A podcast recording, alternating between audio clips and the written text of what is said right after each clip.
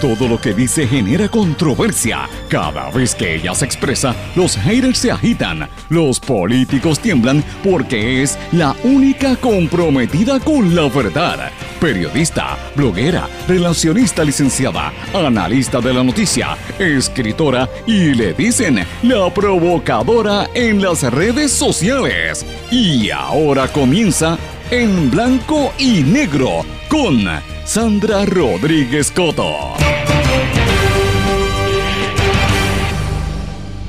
Bienvenidos a su programa en blanco y negro con Sandra para hoy miércoles 5 de agosto del 2020. Les saluda Sandra Rodríguez Coto. Nadie quiere hablar del carpeteo digital que está haciendo el gobierno, aunque eso es ilegal.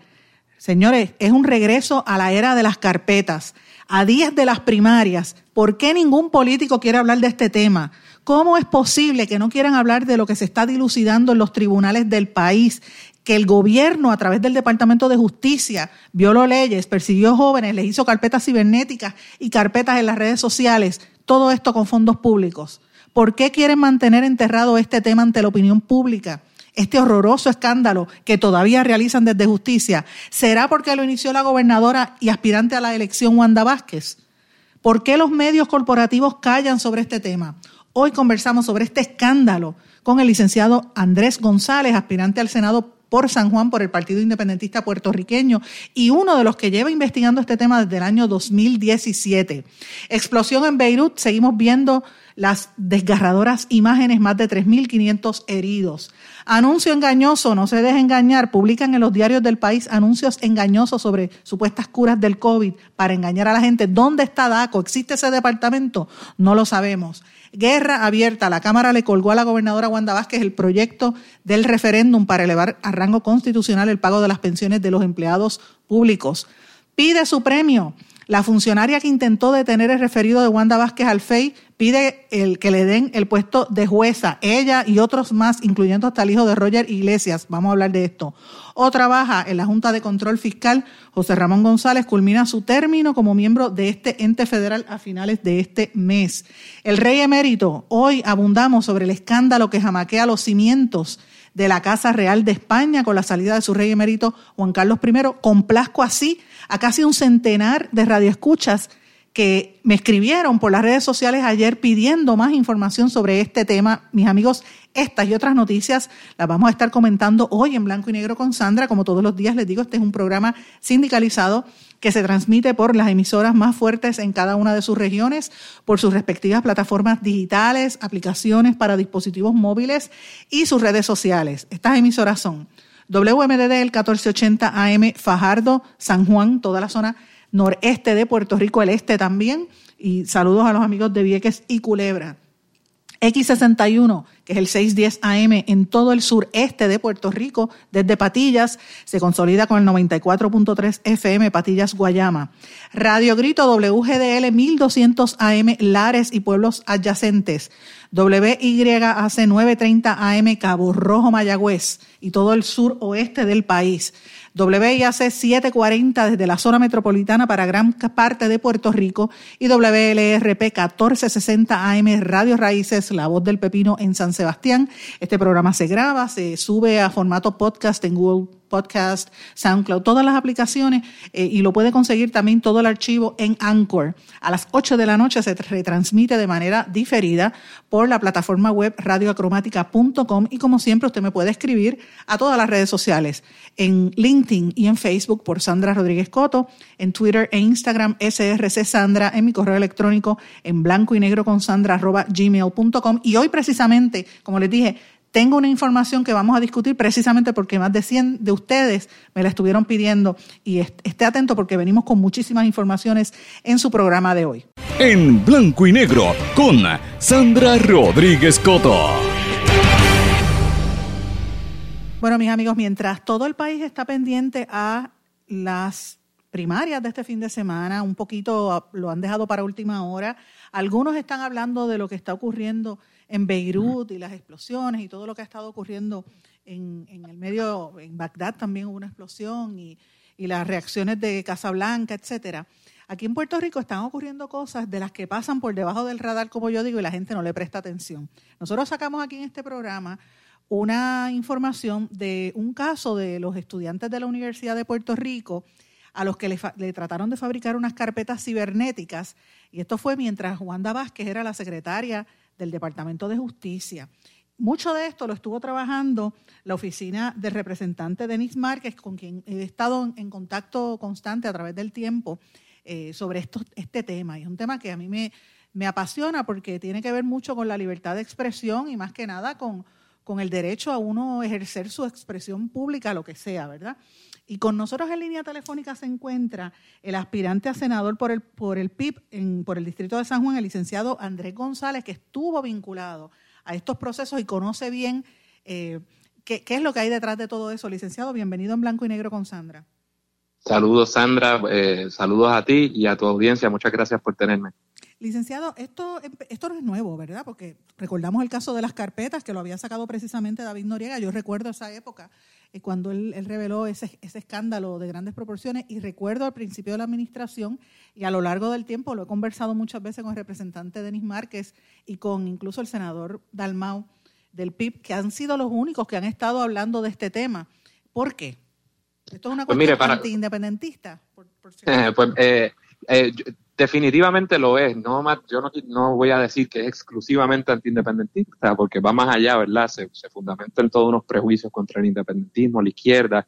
Eh, pero para nosotros es, eh, es, muy especial porque, como tú bien dices, esto no es nuevo y nosotros, eh, ¿verdad? El independentismo en particular, por muchas décadas, padeció esto de una manera muy directa, muy concreta, por más de 40 años, más o menos así mal tasado, como desde el cuarenta y pico hasta, hasta muy adentrado en los ochenta, aquí en Puerto Rico hubo todo un, un, sistema, eh, ¿verdad? Francamente, de terrorismo de Estado. No es una exageración decirlo, aunque a veces suena de verdad, medio, parecería exagerado, pero no lo es, donde, básica, donde todo aquel que eh, defendiera la independencia, pero también que estuviera en movimientos sociales, en movimientos sindicales, en movimientos feministas, eh, con toda probabilidad tenía una, literalmente una carpeta física donde se le registraba todos sus movimientos, eh, lo que estaba haciendo, los mítines, las reuniones a las que iba. Y nosotros, por supuesto, eh, para allá, para los 80, se, todo eso se da a conocer a raíz de una, eh, unas investigaciones y unas resoluciones, medidas legislativas que se presentaron entonces por el legislador David Noriega del, del PIB en ese entonces. Eh, ¿verdad? Y todo, luego de eso, eh, eso condujo a decisiones judiciales muy importantes y a toda una, la, publicación de todas unas prácticas nocivas del carpeteo eh, en su forma más tradicional. Por supuesto que las, la, la tecnología ha avanzado y ha evolucionado, evolucionado de una manera que, que jamás hubiéramos pensado, pero esas prácticas ahora se trasladan a otros mecanismos y muchas veces pueden estar violando derechos de intimidad, privacidad, derechos de expresión eh, al utilizar los mecanismos del Estado para dirigirlo eh, específicamente contra unos ciudadanos o unos grupos porque protesten contra el Estado. Y eso es lo que hemos estado viendo. Mucho de lo que hemos visto es, por ejemplo, el día, el, primero de mayo, que siempre han habido eventos, aunque la situación mejoró un poco, porque vamos a, vamos a hablarlo con honestidad, cuando estaba el monitor de la policía, Arnaldo Claudio, logró unos acuerdos y unos acercamientos con la policía y bajó un poco la diapasón pero si te fijas después en el chat de Telegram, se evidencia que por lo menos el grupo de, de, la gente cercana al gobernador de entonces intervino. Por eso es que Arnaldo Claudio lleva, lleva la querella a nivel federal ahora mismo. Y, bajó un poco la, la, diapasón, pero fíjate hasta la magnitud de dónde llega esta situación. Y la pregunta es, ¿siguen, ¿sigue el gobierno haciendo estas carpetas ahora digitales? Pues mira, yo, yo invito a todo, el, a, ¿verdad? todo el que nos está escuchando a que lean un informe que publicó finalmente luego de más de un año o dos quizás de investigación a raíz de la querella que nosotros presentamos ante la Comisión de Derechos Civiles de Puerto Rico. Eh, esa comisión independiente realizó toda una investigación eh, muy seria, luego de citar a funcionarios de justicia, de la policía, eh, de ponentes como el representante de Nismar, que Juan Dalmau y muchas otras personas que habían vivido de primera mano o conocíamos eh, de manera anecdótica eh, prácticas en que estaba incurriendo el Estado. Eh, nótese, o sea, entiéndase, filmación de personas, ¿verdad? Sin ningún tipo de razón válida o sin ningún protocolo que protegiera o que, o que regulara la manera en que se estaba llevando a cabo eh, en manifestaciones, específicamente manifestaciones de izquierda, eh, ¿verdad? manifestaciones independentistas o de gente que se manifestaba en contra del gobierno. Y ese, ese informe, muy detallado, eh, reveló ¿verdad? que todo eso ha estado ocurriendo. Y ha estado ocurriendo por mucho tiempo, lo conocíamos ya, yo, yo ¿verdad? participé de los procesos huelgarios en el 2010, en aquel entonces en la Universidad de Puerto Rico, y yo puedo decir cosas que a mí me impactaron, que lo digo y la, de nuevo la gente a lo mejor va a creer que estoy mintiendo, pero yo llegué a ver cómo guaguas tinteadas del gobierno se paraban de noche frente a la Yupi, nos tomaban, alguien se bajaba de una guagua sin placa, nos tomaban fotos, se montaban una guagua y se iban. Eh, yo sé que suena, suena casi eh, de mentir, pero, pero ocurrió. Y entonces todo eso eh, nosotros ya lo sabíamos, pero quizá no habíamos tenido la oportunidad tener el foro de denunciarlo hasta que Denis Márquez lo presentó esa querella. Eh, y a raíz de eso y las labores que hemos estado haciendo, eh, es que en un momento dado, representación legal de estos muchachos y muchachas de la Universidad de Puerto Rico que habían dicho que iban a, participar del primero de mayo y que estaban durante un proceso huelgario del 2017 vigente, eh, como parte del descubrimiento de pruebas de, ese caso que se llevó eh, a nivel criminal contra unos muchachos, ¿verdad? Por, participar de una huelga. Eh, y entonces nos damos cuenta de que el Departamento de Justicia eh, había solicitado unas órdenes para obtener información durante un periodo de tres días, a específicamente tres cuentas de prensa, ¿verdad? Nótese que también es prensa estudiantil, y, y, ¿verdad? Teniendo acceso a un, a un sinnúmero de información eh, que claramente no podía interpretarse como que estaba vinculada a la comisión de un delito. Eh, Y inmediatamente hicimos las averiguaciones y le dimos seguimiento y todavía hasta el día de hoy entiendo que ese caso contra algunos de los, de los, eh, de los acusados todavía continúa. Bueno, sí, había una vista en ayer y antes de ayer y vamos a darle seguimiento al tema. De hecho, el único medio que lo publicó en Puerto Rico fue eh, Puerto Rico Te Quiere, un medio digital que hablaba precisamente, nosotros reseñamos en este programa, de, estos muchachos que irrumpieron en una reunión que hubo del Senado, me parece, en, el contexto de la más reciente huelga, eh, y, estaba pues la Junta de la Universidad de Puerto Rico, ellos irrumpieron y causó molestia, pero lo interesante de todo detrás de, de esta situación es que a ellos no solamente intervienen en las cuentas personales, sino que también van y buscan hasta las tarjetas de crédito. Eh, y entonces el, interés que muestra el Estado en ir en contra de estos estudiantes no compara en absoluto con, por ejemplo, la, tardanza en, los referidos del chat de Telegram, en el referido de la gobernadora al, al FEI, en casos más recientes. O sea, y es una, es una situación muy fuerte. Fíjate que lo que mencionaste, de, lo que mencionó de, de, de los medios, específicamente ahí, si no me equivoco, es, el, caso de el pulso estudiantil, la página de Facebook del Centro de Estudiantes y el periódico digital Diálogo, que por años fue el medio principal de la Universidad de Puerto Rico hasta que lo cerraron. Así mismo fue, y como, como te decía, es muy interesante porque en primer lugar, la orden solicitó, nosotros eh, em, eh, hemos trabajado, hemos visto esos documentos en, su momento, la orden solicitaba información, como te dije, tres días completos, y es, Sandra, todo tipo de información que tú te puedas imaginar. El lenguaje era tan grande que eh, estamos hablando no solo de las publicaciones que se hayan hecho que podrían ir dirigidas, ¿verdad?, a, digamos, a un público en general, sino todas las que, aquellas personas que tengan Facebook estarían familiarizadas, pero el inbox o cualquier interacción que hubo de terceras personas que hubieran interactuado de manera alguna eh, con esa página o cualquier interacción que, que los mantenedores de esa página hubieran tenido con cualquier otra página, entiéndase, eh, ir, eh, no solo postear cosas, sino comunicarse aquellas información de eh, de tarjetas de crédito que se utilizara para, para pagar cualquier transacción también estaba disponible ahí. Y por supuesto, los nombres y números de identificación de toda persona que de alguna manera hubiera interactuado con esa página, entre muchas otras que yo no ni siquiera podemos entender fácilmente, como metadata y un montón de otra información valiosa. Pero por supuesto, todas las fotos, videos. por, ejemplo, por ejemplo, para que la gente que nos está escuchando entienda, yo tengo una página, yo tengo varias páginas, estoy en todas las redes sociales, mucha gente que me escribe y tú vas a ver que la gente que me oye, los temas que yo saco en este programa muchas veces son cosas que me piden los radioescuchas por Facebook. De hecho, hoy voy a hablar del rey de España, aunque tú no lo creas, porque en el día de ayer... Está exilado, se, cogió la recibí más de 100 peticiones en mi página de Facebook de mensaje que por favor explicara, que por favor explicara. Y yo, pues mira, voy a dedicarle un espacio a eso hoy porque me lo están pidiendo, pero, pero que eh, así eh, uno en la página de Facebook, pues vamos a suponer, yo escribo, le escribo a mi mamá, mami tal cosa, le escribo a una amiga mía, le escribo a otro periodista. Esas conexiones es lo que estaba pidiendo también el Departamento de Justicia. Todo, absolutamente todo, eh, eso, hubieran tenido acceso a ello.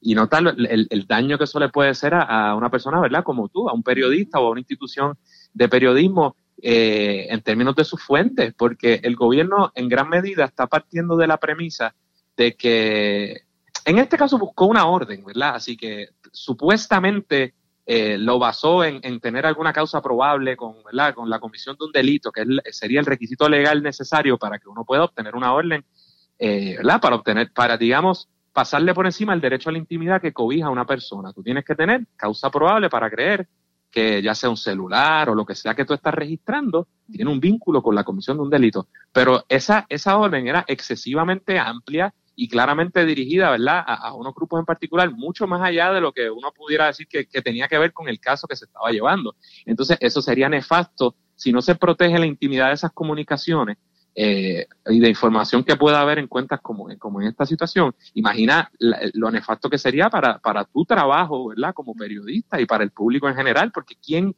querría tener comunicación con, una, eh, con un periodista o una periodista bajo esas circunstancias? Eh, y entonces, eh, por eso nosotros, en gran medida, eh, nosotros presentamos, hemos presentado medidas para que quede más claro, ¿verdad? Que tanto estas comunicaciones como muchas otras eh, los usuarios tenemos una expectativa razonable de intimidad sobre esta información que está almacenada digitalmente, independientemente de que esto esté en los servidores de Google o de Facebook o lo que sea, porque vivimos en el siglo XXI. Y si el gobierno no, eh, no está dispuesto a respetar la expectativa razonable de intimidad que nosotros podamos tener sobre ciertas comunicaciones, pues entonces imagínate, podría tener acceso a absolutamente todo, eh, tus emails, todo, eh, cualquier comunicación bajo la premisa, eh, ¿verdad? bajo la premisa de que, de que eso le pertenece a Facebook o le pertenece a, Google y que por tanto no, tú no tienes ningún derecho a intimidad. Eh, y en gran medida esa es la batalla legal que nosotros hemos empezado a dar legislativamente, porque es lógico que el, que el mundo va en ese camino de proteger información eh, de esta naturaleza eh, aunque todavía el mundo legal, digamos que hay ciertas áreas grises en los tribunales, y por eso es necesaria la acción legislativa para evitar abusos como este y que el gobierno utilice subterfugios para, para violar el derecho a la intimidad de las personas. No, esto, es fuerte y además un tema que yo quería traer y quería preguntar en cuanto a esto, ¿verdad? Yo recuerdo eh, y esto es un tema que a mí me, me, fascina porque siempre he estado muy atenta a, estas situaciones. Pero yo recuerdo que hace más de dos años, cuando empezó esta administración, a principio, yo, yo recuerdo haber escrito, y después del huracán María sobre todo, una serie de columnas. Y cada vez que yo publicaba algo, em, em, entraban pero decenas de gente, de, de trolls atacarme en las redes sociales. Incluso a veces yo hasta recibía correos electrónicos de gente que no conocía y también en mis emails eh, y en, perdón, en mis redes sociales un montón de gente me, me, comentaba, como que mucha gente me pedía en la página de Facebook amistad, en la página personal, no en la página abierta. Y yo decía, qué raro está esto, qué raro está esto. Y yo digo, cualquier día que me están siguiendo, yo, bueno, como yo soy un libro abierto, yo no tengo nada que ocultar, pues yo seguía. Y yo tenía esa sensación de que, que habían sectores eh, detrás de, por lo menos en, los ataques de los trolls, y lo, lo, comenté con gente de, de todos los partidos políticos y del gobierno y no vino a ser hasta después precisamente del verano que se hicieron unos análisis por, estudiar, por universidades de fuera de Puerto Rico que vimos que había unas tendencias con ciertas cuentas eh, y, se podían identificar las cuentas falsas que se creaban, por lo menos los perfiles falsos en las redes sociales. Me pregunto si eso, si ustedes han analizado, si eso tiene algo que ver también con, el, con, estas peticiones de justicia de entrar en cuentas particulares de, individuos o son dos cosas aparte. Pues mira, obviamente hay, una cosa que uno puede intuir y otra cosa, ¿verdad? Que yo te puedo decir que yo tenga prueba a ciencia cierta, ¿no? Yo, por ejemplo, yo, yo me atrevo a decir por todo lo que hemos visto y las investigaciones que hizo la Comisión de Derechos Civiles y lo que, lo que he vivido personalmente, que el, mayor problema es que el gobierno eh, canaliza, ¿verdad? O utiliza los mecanismos de, de, investigación del Estado de manera, eh, primero sin, regla, sin una reglamentación eh, adecuada, ¿no? Y claramente dirigida contra los grupos que entiende que son, que se oponen al gobierno, que le pueden ocasionar un daño. O sea, ni hablemos de lo que ¿verdad? apareció en, el caso por tu nombre, ¿verdad? En, el chat, que un poco confirma todo eso, que no es, no es especulación. O sea, el COI, cómo podía haber ciertas figuras que fueran eh, objeto, ¿no? De la mira de, de, las entidades gubernamentales. Pero además de eso, eh, el problema eh, que, que reveló también la, la investigación de la comisión es que muchas veces no había unos protocolos adecuados que dijeran cuánta, cómo se iba a utilizar, eh, ya fuera la grabación, eh, quién iba a custodiar y cuál iba a ser la cadena de custodia de la, del material que se recopilara. Cómo, hay, hay testimonios de, de personas que, eh, las grabaciones que se dirigían hacia una persona en particular y, y apuntaban a la, a la, tablilla de un carro, porque sí, hay testimonios y nosotros vivimos en manifestaciones ante el Departamento del Trabajo, tanto en el 2017 como en el 2018, entidades eh, contra, privadas contratadas ¿verdad? probablemente por el gobierno de Puerto Rico, que estaban grabando sin identificación alguna desde, desde cerca o dentro del edificio. Y la pregunta es, ¿qué estaba sucediendo con eso? Y se reveló que de repente aparecieron instituciones que nadie conocía, como el CRADIC, eh, y, y, con el tiempo, la propia policía fue creando, de hecho, normativas y reglamentos internos posterior a la, a la, presentación de nuestra querella para tratar de resolver el asunto, pero ciertamente no para, eh, ¿verdad? No para atenderlo adecuadamente.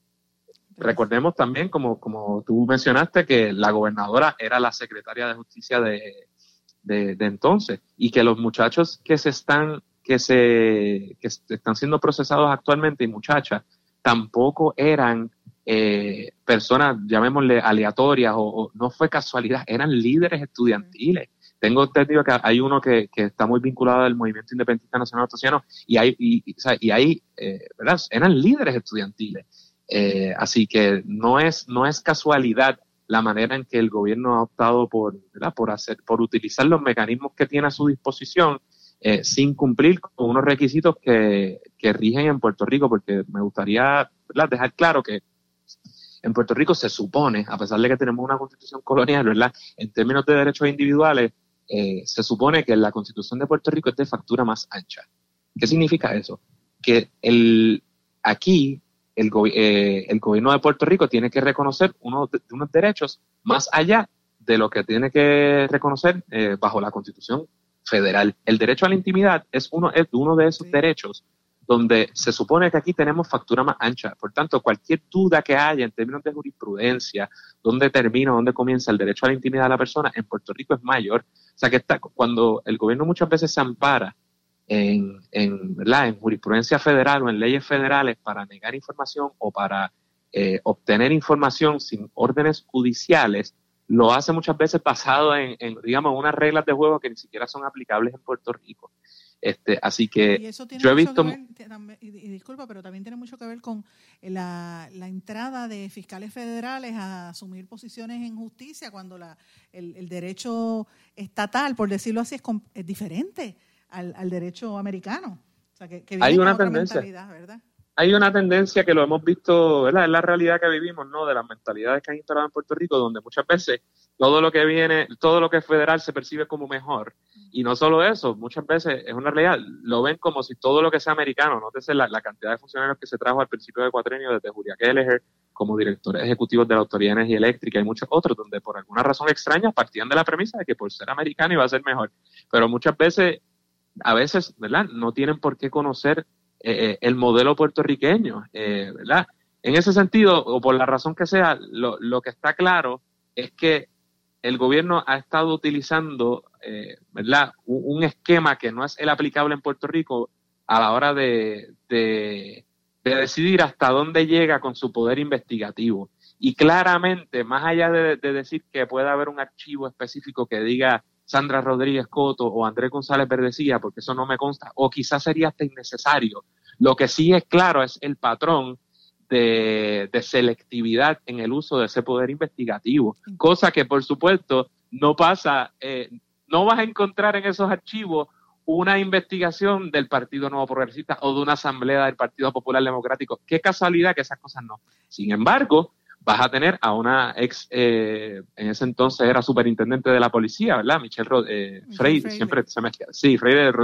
Pues ella, ¿verdad? Que era la, la, la superintendente entonces, eh, que dijo abiertamente, previo al primero de mayo de 2017, que ellos estaban monitoreando las cuentas de las personas que fueran a participar de las actividades del primero de mayo. lo dijo públicamente, pero vamos a hacer una pausa, regresamos enseguida y continuamos esta conversación porque me parece bien importante para lo que viene en los próximos días. Regresamos enseguida.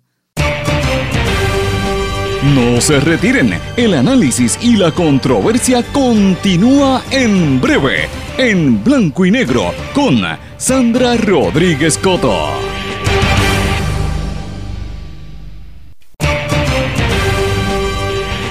Y ya regresamos con el programa de la verdad, en blanco y negro, con Sandra Rodríguez Coto. Y regresamos en blanco y negro con Sandra. Vamos a continuar esta conversación con el licenciado Andrés González, eh, que es candidato al Senado por el Partido Independentista Puertorriqueño. Estamos hablando del tema del carpeteo digital que está haciendo la administración. Licenciado, usted estaba diciendo antes de ir a la pausa que qué casualidad que el carpeteo es contra periodistas, contra eh, eh, miembros de sectores independentistas o las mujeres de las organizaciones feministas, los de los sindicatos. Pero qué casualidad que no vemos lo mismo hacia populares, hacia PNP. ¿Por qué? Claro, eh, ¿verdad? Es parte de un poco de la historia que hablamos al principio. Eh, y, como, como estaba diciendo, más allá de, tener carpetas físicas o digitales de, personas en particular, claramente podemos notar un patrón, ¿verdad? Basado en las ideas de ciertos grupos que el gobierno entiende que, que, pues, que, son, que están en contra del gobierno.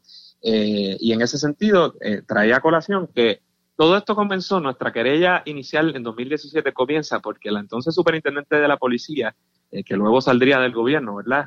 Eh, dijo eh, de la manera más cándida del mundo que ella, que ellas estaban monitoreando las cuentas de personas que habían dicho que iban a acudir a, la manifestación del primero de mayo de 2017. Y ahí hay tantos y tantos problemas en términos constitucionales y legales, porque el Estado, acudir a una manifestación es, es ejercer el derecho a la libertad de expresión, uno de los derechos que supuestamente, ¿verdad? Debe ser más, más, aquí debe ser más consagrado, que lo es, no hay por qué decir supuestamente. Y, y sin embargo, eso es razón para que el Estado monitoree las acciones de los ciudadanos y eso está mal. Eh, y, es inconstitucional y es carpeteo porque una cosa es velar la, la eh, como si se quiera el orden de las cosas, pero ese tipo de comentario lo que hace es tener el famoso chilling effect, que obviamente, claro, desalienta, es un disuasivo para que las personas ejerzan sus derechos constitucionales, en este caso manifestarse ya sea en contra del gobierno o a favor del gobierno o lo que sea. Pero si yo como ciudadano sé que por acudir al primero de mayo la policía de Puerto Rico va a estar monitoreando mis redes, ¿por razón de qué? Eso claramente desde el inicio del cuatrienio demostraba un uso indebido o una pretensión del gobierno de extender su, ese poder investigativo, usarlo más allá de lo que en realidad el, sistema le permite legalmente. Y lo otro, eh, el otro tema, hemos visto. Y el otro tema más importante es que yo digo, si hubiesen hecho eso, por ejemplo, con las conversaciones, digamos, entre Julia Kelleher y los suplidores del Departamento de Educación, a lo mejor se hubiesen evitado que fueran los federales los que tuvieran que investigar Y que tienes toda la razón, y mira, a mí me, algo que yo, yo he repetido mucho es que eh, eh, es vergonzoso para el Departamento de Justicia que año tras año, década tras década, ¿verdad? Eh, sea el gobierno federal quien en última instancia destape estos esquemas de corrupción que hemos visto tan rampantes durante ya décadas.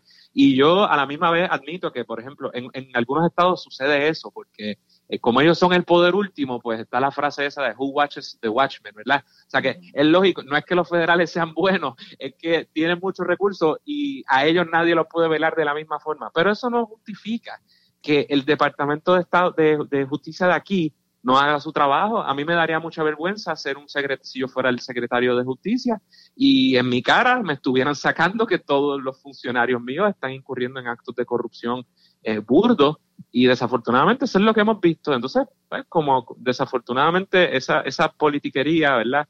Ha permeado en todo el gobierno, pues no hemos tenido funcionarios y funcionarias valientes que, que le metan mano, ¿verdad? Que cojan el toro por los cuernos y, y presenten esos cargos como han tenido que hacerlo. En cambio, entonces, incluso cuando sucede, desafortunadamente lo vemos inmiscuido en estas guerras pequeñas, ya sea primaristas o que, que, que laceran la confianza del pueblo en sus propias investigaciones y es una pena.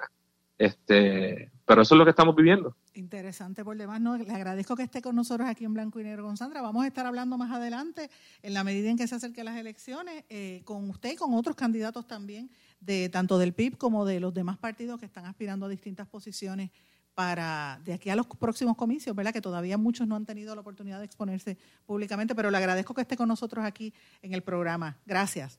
Gracias a ti y a la audiencia. Muchas gracias por la oportunidad. Siempre a la orden. Saludos. Brevemente, mis amigos, tengo muchísimos temas que quisiera hablarles, pero vamos a mencionar algunas cosas que yo creo que son importantes que debemos mirar. Primero, hay que estar atento a lo que está ocurriendo al otro lado del mundo y las implicaciones que tiene la explosión horrible que ocurrió ayer en Beirut.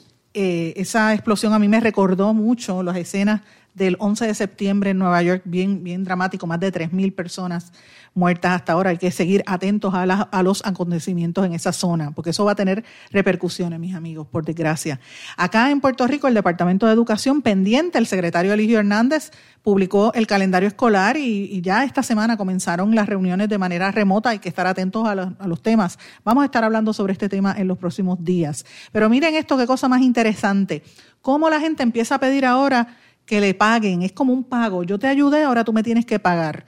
La primera que lo está haciendo es Wandimar Burgos, la que fue secretaria de Justicia por par de días nada más, cuando apareció, ahora aparece en el listado pidiendo hoy desde la fortaleza que la nombren jueza.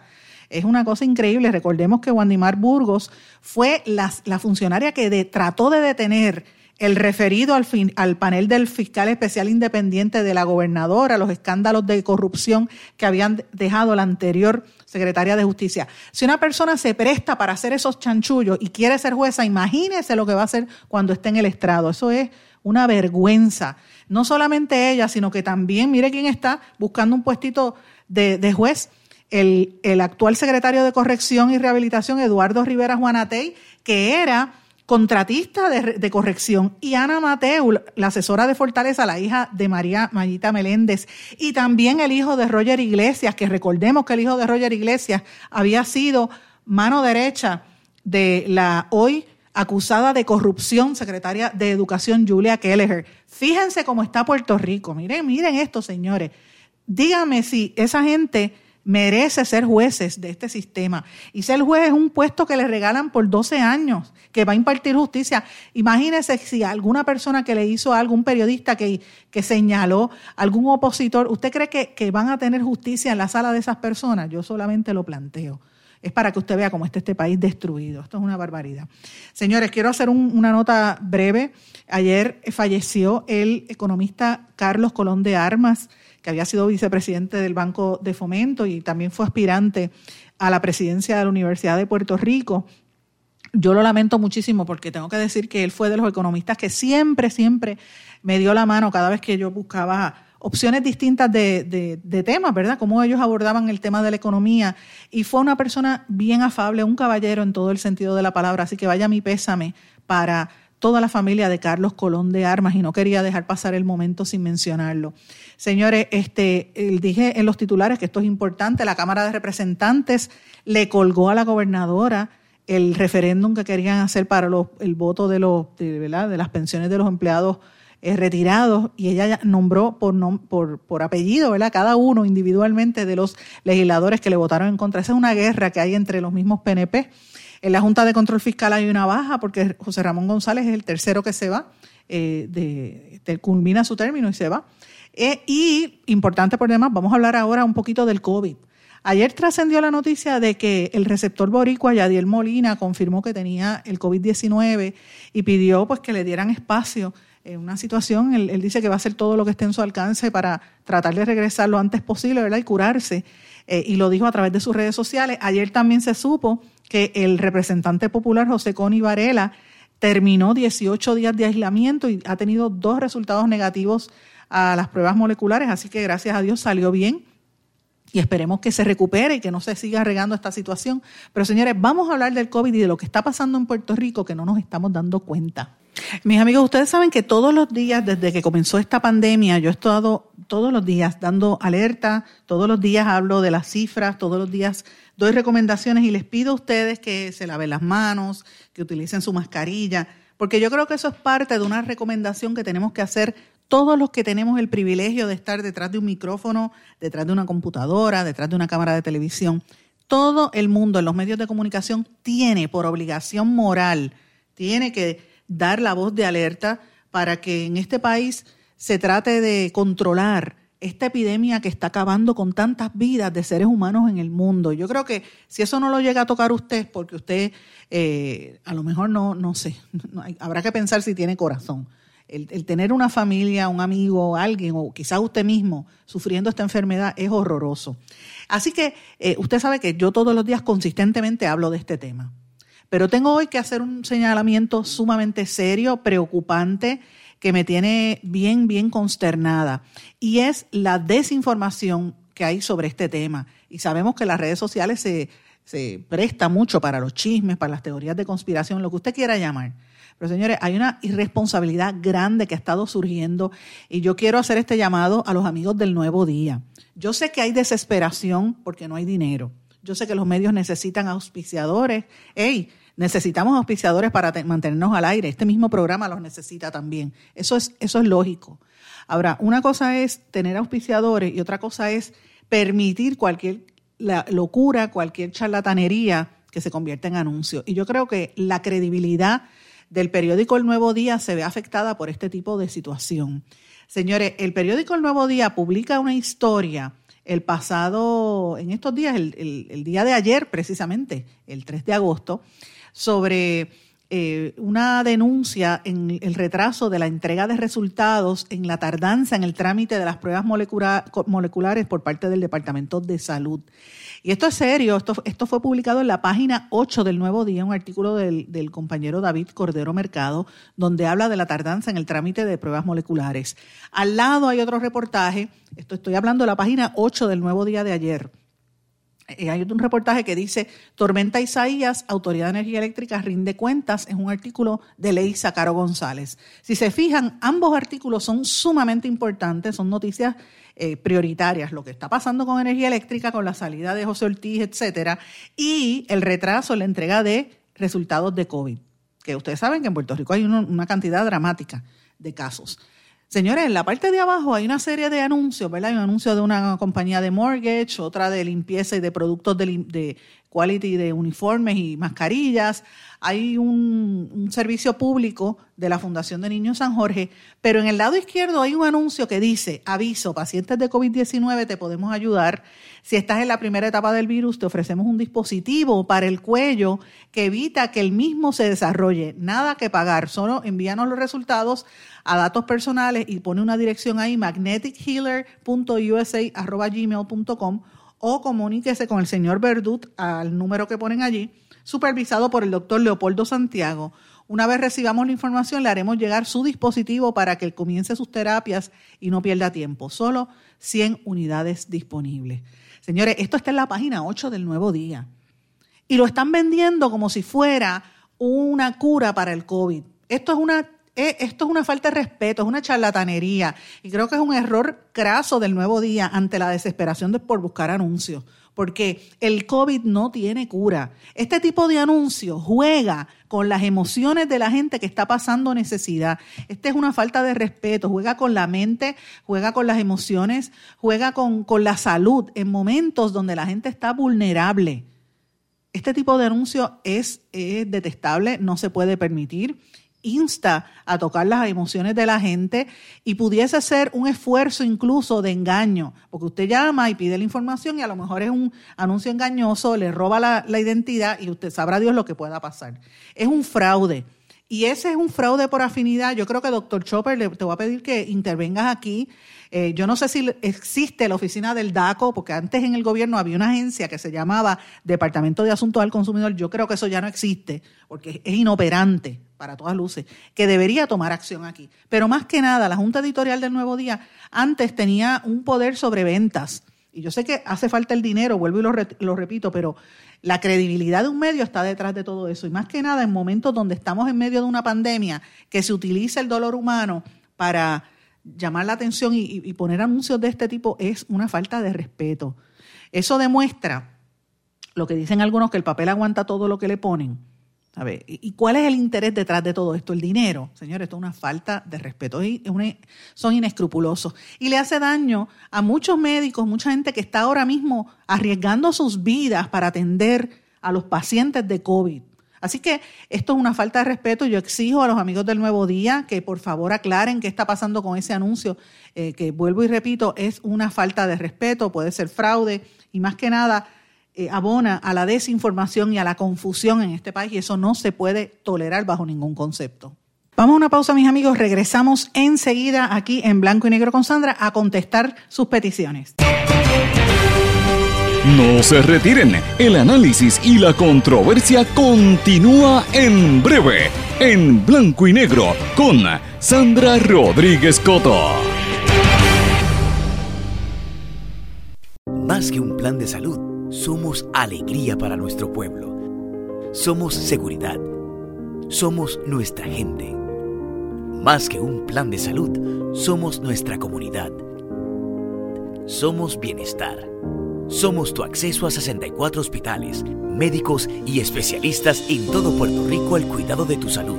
Más que un plan de salud, Menonita es Puerto Rico. Plan de salud Menonita. Tu salud en buenas manos.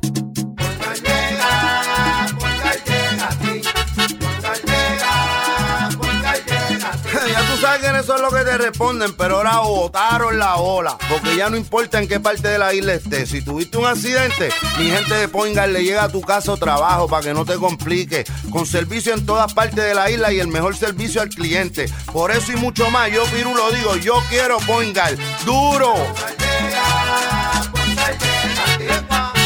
Quítese el dolor de cabeza con sus obligaciones de contabilidad con los servicios que presta Villalba y Villalba Company. Directo, personal y con sensibilidad humana. Lo que se busque un verdadero asesor de contabilidad para todo tipo de servicio de contabilidad, pago de IBU, pago de nómina, informes trimestrales y anuales y otros. Ofrecen servicio directo personalizado. Villalba y Villalba Company. Para orientaciones, su teléfono el 939-336-5774. 939-336-5774. 5774. Y ya regresamos con el programa de la verdad en blanco y negro con Sandra Rodríguez Coto.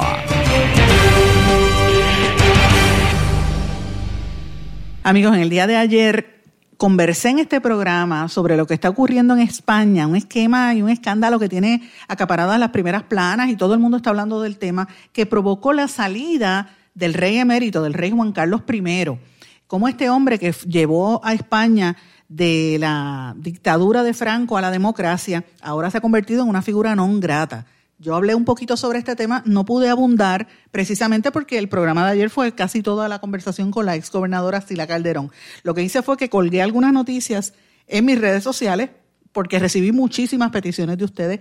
Créanme, en mi Messenger de Facebook yo recibí 90 mensajes pidiendo que hablara de este tema. Así que para los que no tienen acceso a las redes sociales, voy a compartir una explicación que a mi juicio es la mejor que resume lo que está pasando en España. Y es un vídeo que preparó el, los rusos, fíjate, el medio ruso Actualidad RT, que es la versión en español de Russian Television, y para mí es la mejor manera que describe el revolú que está pasando en España. Como me lo están pidiendo, yo colgué ese, lo compartí, lo colgué en mis páginas en las redes sociales, pero los que no tengan acceso, les voy a compartir esto y luego continuamos nuestra conversación. Escuchemos lo que explicaron los rusos. Hubo una época en la que escuchar algo remotamente negativo sobre el rey Juan Carlos I en los medios españoles, tanto públicos como privados, era casi tan difícil como ver un programa parodiando a Franco en la televisión española de los años 50. Y por una época no me refiero a hace décadas, sino a una complacencia mediática unánime que duró hasta bien entrado el presente siglo. Para ser un palacio, su hogar es modesto. La zarzuela se parece más a una casa de campo. El rey y su carácter campechano, algo que después de tantos años de reinado se convirtió en una de sus señas de identidad. Los contactos personales de don Juan Carlos con los máximos responsables de todo el mundo resultan muy positivos para que la economía española obtenga presencia en los grandes mercados emergentes. Inevitablemente son una familia privilegiada, pero no altiva. Su buen humor ha sido siempre su seña de identidad. Ha sido capaz de ponerse las gafas de un conocido programa de televisión. Durante la gran mayoría de sus casi 40 años de reinado, Juan Carlos I siempre fue presentado en diarios, radio y televisión como un monarca campechano, simpático, encantador, afable, cercano al pueblo llano. Nunca una sombra de duda, una crítica, algo mínimamente negativo en ningún gran medio, ni público ni privado. Repito, nunca, en ninguno. Y ojo, no es que no hubiera nada malo que informar o que todo fuera tan meticulosamente ocultado que nadie se enterara, no. Los chistes, rumores, comentarios sobre el comportamiento más que inadecuado del monarca eran el pan de cada día entre los ciudadanos de a pie. La gente no los tomaba necesariamente al pie de la letra, pero en el fondo siempre estaba la sospecha de que tenían bastante de verdad. Lo que seguramente muchos no imaginaban es que más que caricaturas, esos chistes, rumores y comentarios se quedaban cortos. Y de repente, prácticamente de la noche a la mañana, los escándalos en torno a Juan Carlos I y la familia real comenzaron a aparecer en los medios con casi la misma regularidad que los que afectaban a políticos u otras figuras públicas. Los españoles yo creo que tenemos derecho a saber si hemos estado idolatrando a un rey que había amasado una fortuna de manera ilegal. Y ya se dedica a lo que le gusta, que son las mujeres y la pasta. Y ya está. Hay que investigar al rey emérito. Todos somos iguales ante la justicia. Yo suscribo esas palabras. Han sido muchos años de impunidad contando con la complicidad de periodistas. ¿eh? también tenemos que hacer autocrítica y de políticos y van a ir saliendo muchas cosas. Eh, concretamente, el tema este de los, bueno, los asuntos de dinero, evidentemente, porque los asuntos de faldas los conocemos casi todos. ¿A qué se debió este cambio? El primer caso visibilizado fue el escándalo de corrupción de su yerno, Iñaki Urdangarín, envuelto en una gigantesca trama de tratos de favor y apropiación de fondos públicos bajo el paraguas de su pertenencia a la Casa Real. La infanta Cristina, esposa del acusado y posteriormente condenado, logró salvarse del mismo destino a base de repetir no lo sé y no lo recuerdo cuantas veces fuera necesario cuando le preguntaron en tribunales por los negocios de su marido. Las infidelidades del rey y hasta posibles hijos ilegítimos comenzaron a airearse lentamente en los medios. Algo que no debería ser más que un asunto de índole familiar, cada quien hace lo que le parezca en su vida privada, mientras no sea ilegal, pero resulta que sus aventuras se mezclaban con recursos del Estado y negocios corruptos como por ejemplo el regalo de casi 70 millones de euros que el monarca otorgó a una de sus amantes ante el temor de que se descubriera el origen de ese dinero, el escándalo revelado más recientemente. Y es que dicho monto formaba parte de una de las varias comisiones que el rey recibió durante años por ejercer de intermediario entre gobiernos y empresas españolas para la aprobación de contratos en el extranjero. En este caso, el de los trenes de alta velocidad españoles en Arabia Saudita. Otro secreto a voces cuya única sorpresa fue lo que tardó en oficializarse. Aún así, a los grandes medios españoles les tomó años dejar de llamar la amiga del rey, a quien ya toda España sabía sin ningún género de dudas que se trataba de la amante del rey, como si en lugar de a ciudadanos adultos, los informativos se estuvieran dirigiendo a un niño de 7 años cuyos padres se están divorciando. Y seguimos con más noticias. El rey Juan Carlos I tiene una nueva amiga a la que quiere mucho, mucho. Pero tranquilos, eso no quiere decir que ahora vaya a dejar de querer a sus súbditos, no, ni su esposa la reina tampoco. Ellos lo siguen queriendo mucho, a todos ustedes. Lo que pasa es que ahora él pasa mucho más tiempo con su amiga, solo eso. Tuvieron que pasar 35 años desde la coronación de Juan Carlos de Borbón para que los españoles conocieran detalles del presupuesto y salario del jefe de Estado y su familia. En aquel entonces, un total de casi 8 millones y medio de euros anuales. El rey ingresaba casi 25 mil euros mensuales solo en concepto de salario. Sin embargo, el monto total de su fortuna personal y sobre todo su origen sigue siendo un misterio alentado por la aparición de cuentas del monarca en Suiza. En 2012, cuando en España se vivía una de las mayores crisis sociales y económicas de las últimas décadas, salieron al público unas fotos de Juan Carlos I posando junto a un elefante al que había cazado durante un lujoso safari en Botswana. Las fotografías contrastaron tanto con un país donde millones de personas estaban desempleadas y miles eran echadas de sus casas que terminó siendo la gota que rebalsó el vaso. La acumulación de escándalos desembocó en la abdicación del monarca en su hijo menor y heredero Felipe VI y desde entonces definitivamente se abrió la veda mediática y Juan Carlos I dejó de ser el campechano, el ejemplar, el rey cercano al pueblo. De tótem sagrado pasó prácticamente a convertirse en una piñata mediática. Pero paradójicamente los señalamientos, algunos feroces que ahora sí aparecen en grandes medios contra la persona de Juan Carlos, son en buena parte una defensa de la institución monárquica. Una manera de decir, el problema no es la monarquía, el problema es cómo se aprovechó de ella don Juan Carlos I. Pero tener a un rey en la jefatura del Estado sigue siendo lo mejor que le puede pasar a España y a su democracia. Golpear al monarca caído es parte de la estrategia de modernizar la corona. Una monarquía tan moderna que solo puede haber reina en lugar de rey si la pareja real solo procrea hijas, pero ningún varón. Es decir, si nacen tres niñas y el cuarto es varón, él será el heredero a pesar de ser de lejos el menor. Solo si nacen niñas exclusivamente, la mayor de ellas será la heredera.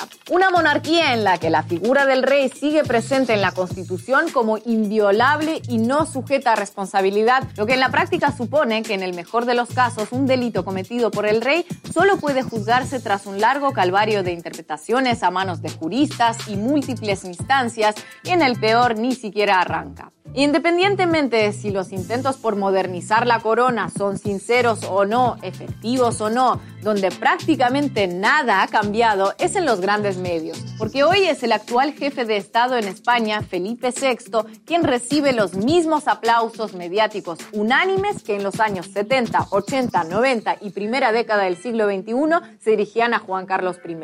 El preparado, el recto, el modernizador. Y otra vez, ni una crítica, ni una sombra de duda en ningún periódico, radio o televisora de amplia difusión.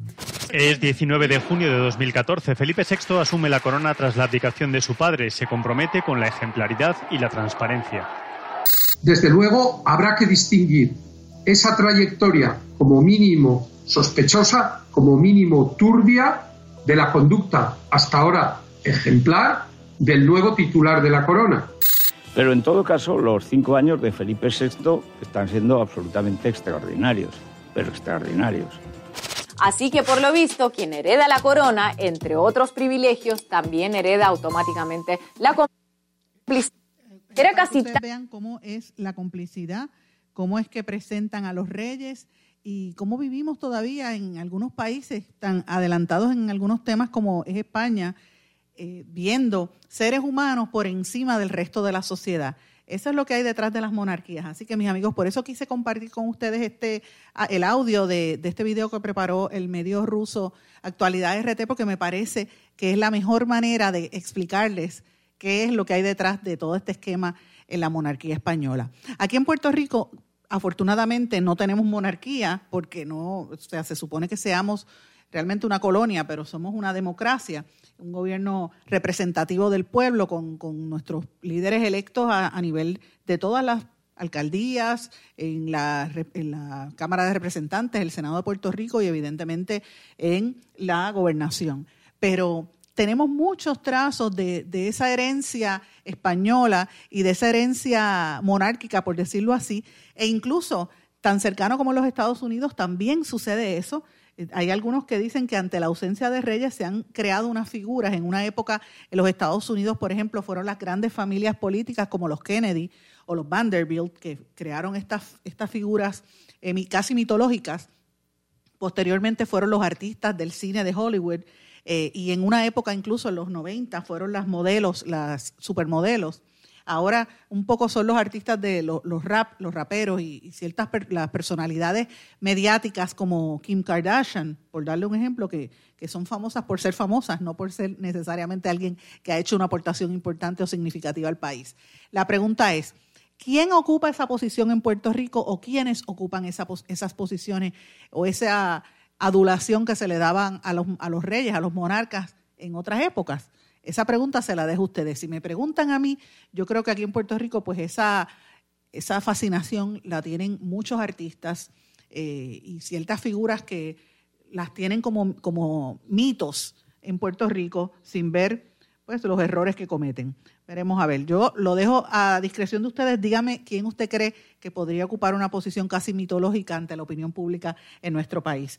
Con esto me despido, mis amigos. No tengo tiempo para más. Le doy las gracias por su sintonía. Espero haberle contestado las, las peticiones que me hicieron a todos ustedes, los amigos Radio Escuchas. Y será hasta mañana en blanco y negro con Sandra. Sabe que siempre me escribe y voy a estar atenta a sus peticiones y esto es una respuesta específicamente a las peticiones de ustedes. Será hasta mañana. Muchas gracias. ¿Se quedó con ganas de más? Busque a Sandra Rodríguez Coto en las redes sociales o acceda a en blanco y porque a la hora de decir la verdad solo hay una persona en la cual se puede confiar. Sandra Rodríguez Coto en blanco y negro.